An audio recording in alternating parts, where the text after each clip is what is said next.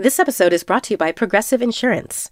What if comparing car insurance rates was as easy as putting on your favorite podcast? With Progressive, it is. Just visit the Progressive website to quote with all the coverages you want. You'll see Progressive's direct rate, then their tool will provide options from other companies so you can compare. All you need to do is choose the rate and coverage you like. Quote today at progressive.com to join the over 28 million drivers who trust Progressive. Progressive Casualty Insurance Company and affiliates. Comparison rates not available in all states or situations. Prices vary based on how you buy. Listener supported. WNYC Studios.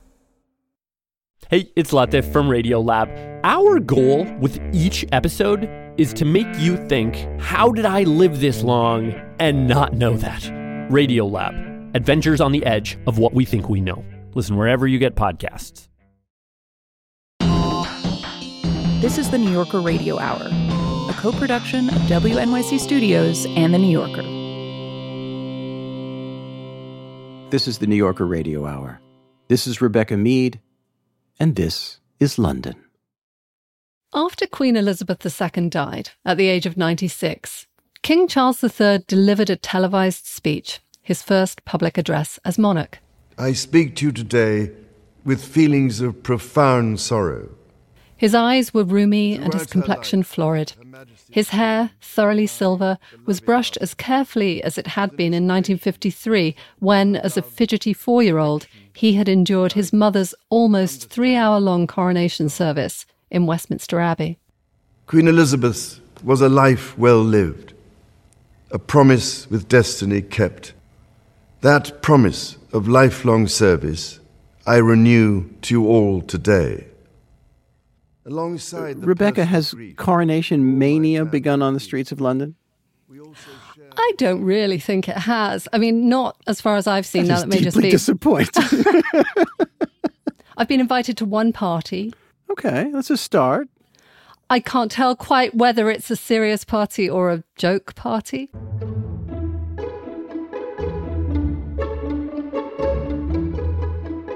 Charles has long made it clear that he considers his birthright a burden. Nobody knows what utter hell it is to be the Prince of Wales, he has reportedly complained. Although he is literally the most entitled man in the land, a royal can feel like an anachronism, and he apparently feels a kinship with certain other Britons who are marginalised. Paddy Harverson, the Prince's former communications secretary, says that Charles has a particular fondness for the sheep farmers of remote Cumbria because they are about the most forgotten community you can find. Tom Parker Bowles, Charles's godson and later his stepson, grew up thinking that Charles's name was Sir because that's all anyone ever called him. Yet Sir suffers from a peculiar aristocratic version of imposter syndrome. He is wise enough to know that, in almost any room he enters, other than one occupied by members of his family, he is likely to be the only person present whose power and influence derive entirely from his birth.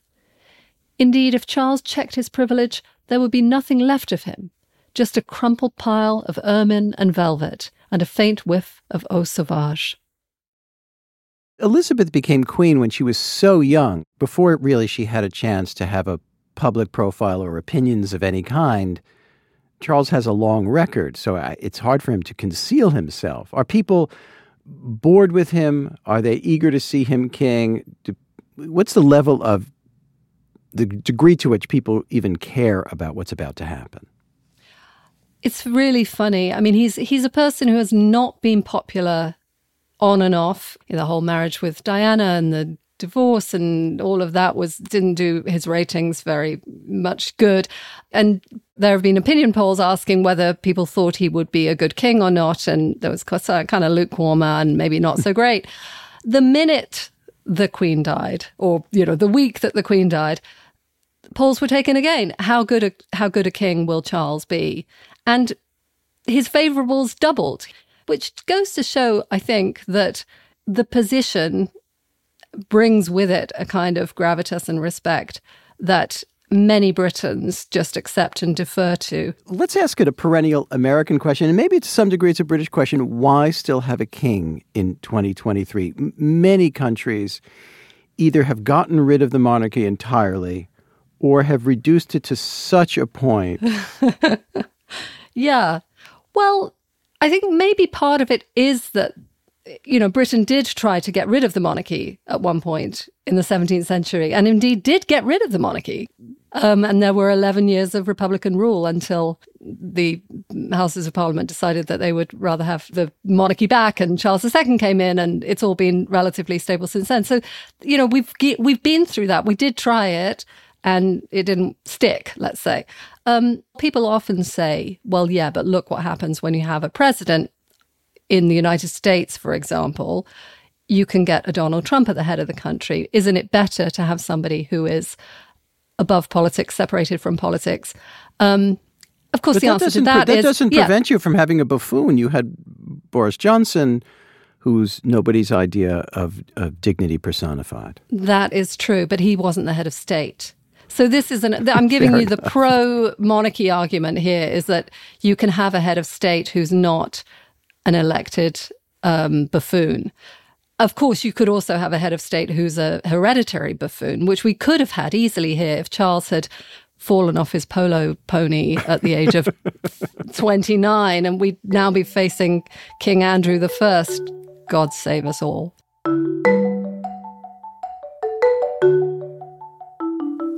Charles is more popular than he once was, in part because he was once so very unpopular. All the same, wearing the crown will not alter his fundamental character.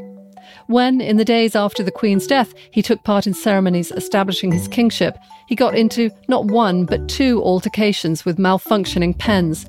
And his irascible response the second time, I can't bear this bloody thing, what they do, every stinking time, was recognisable to anyone who has spent time observing him.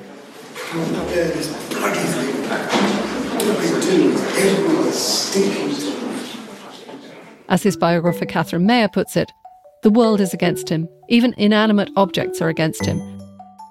That is absolutely central to his personality. Rebecca Mead reading from her essay on the new King Charles. Back in a moment.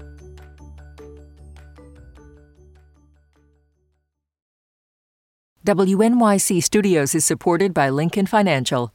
The questions around retirement have gotten tiring. Instead of, have you saved up enough? Shouldn't they be asking, what is it that you love to do? And how can we help you keep doing it? The truth is, you're not slowing down. So your retirement plan should be more of an action plan, a hiking plan, a music plan, a sailing plan. The point is, whatever you're passionate about, we can help make sure you never stop. At Lincoln Financial, we have the products to help protect and grow your financial future so you can keep doing more of what you love. Make your pastimes last a lifetime at lincolnfinancial.com slash action plan.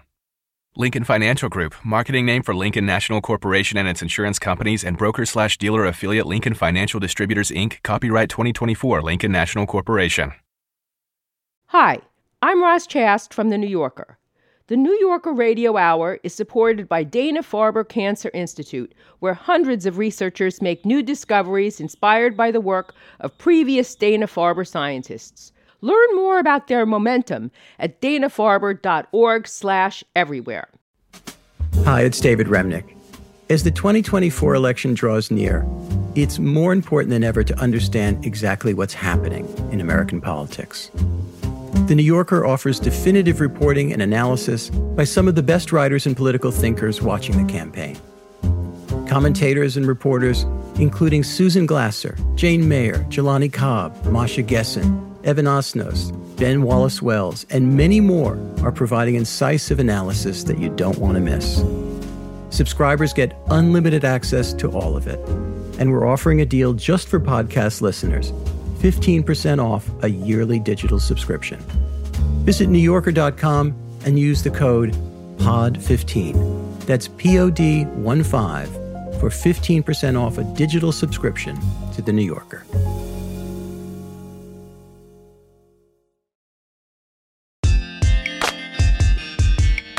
Now, you can't have a conversation about the royals without talking about, of course, Harry and Meghan.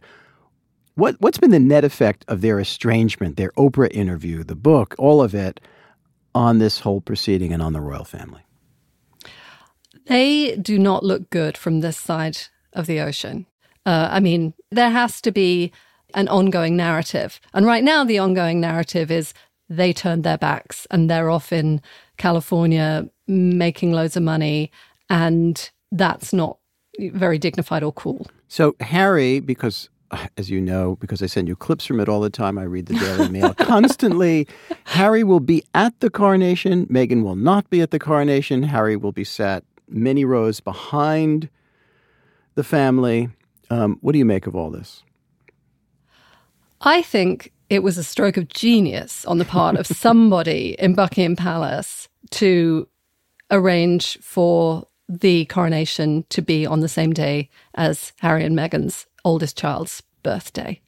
Uh. Because that gives them the perfect out. I mean, M- Meghan can stay home. She can stay with Archie, celebrate him turning four or whatever it is that he's turning.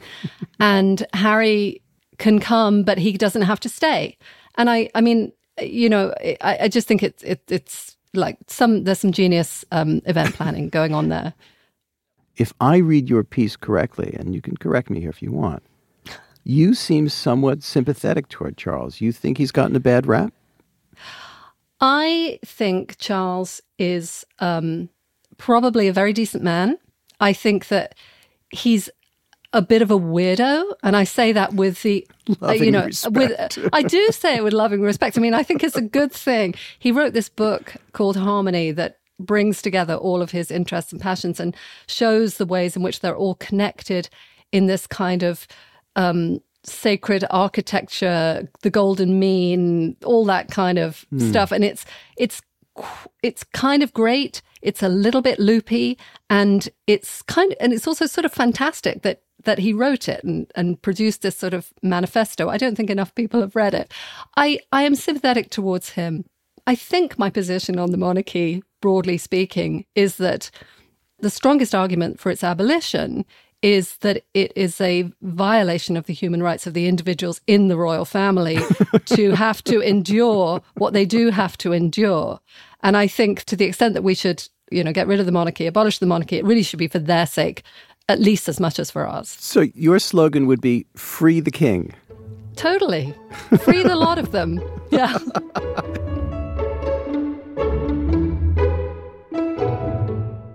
Rebecca Mead, our Royals correspondent, and much else. Thank you so much. Thank you, David.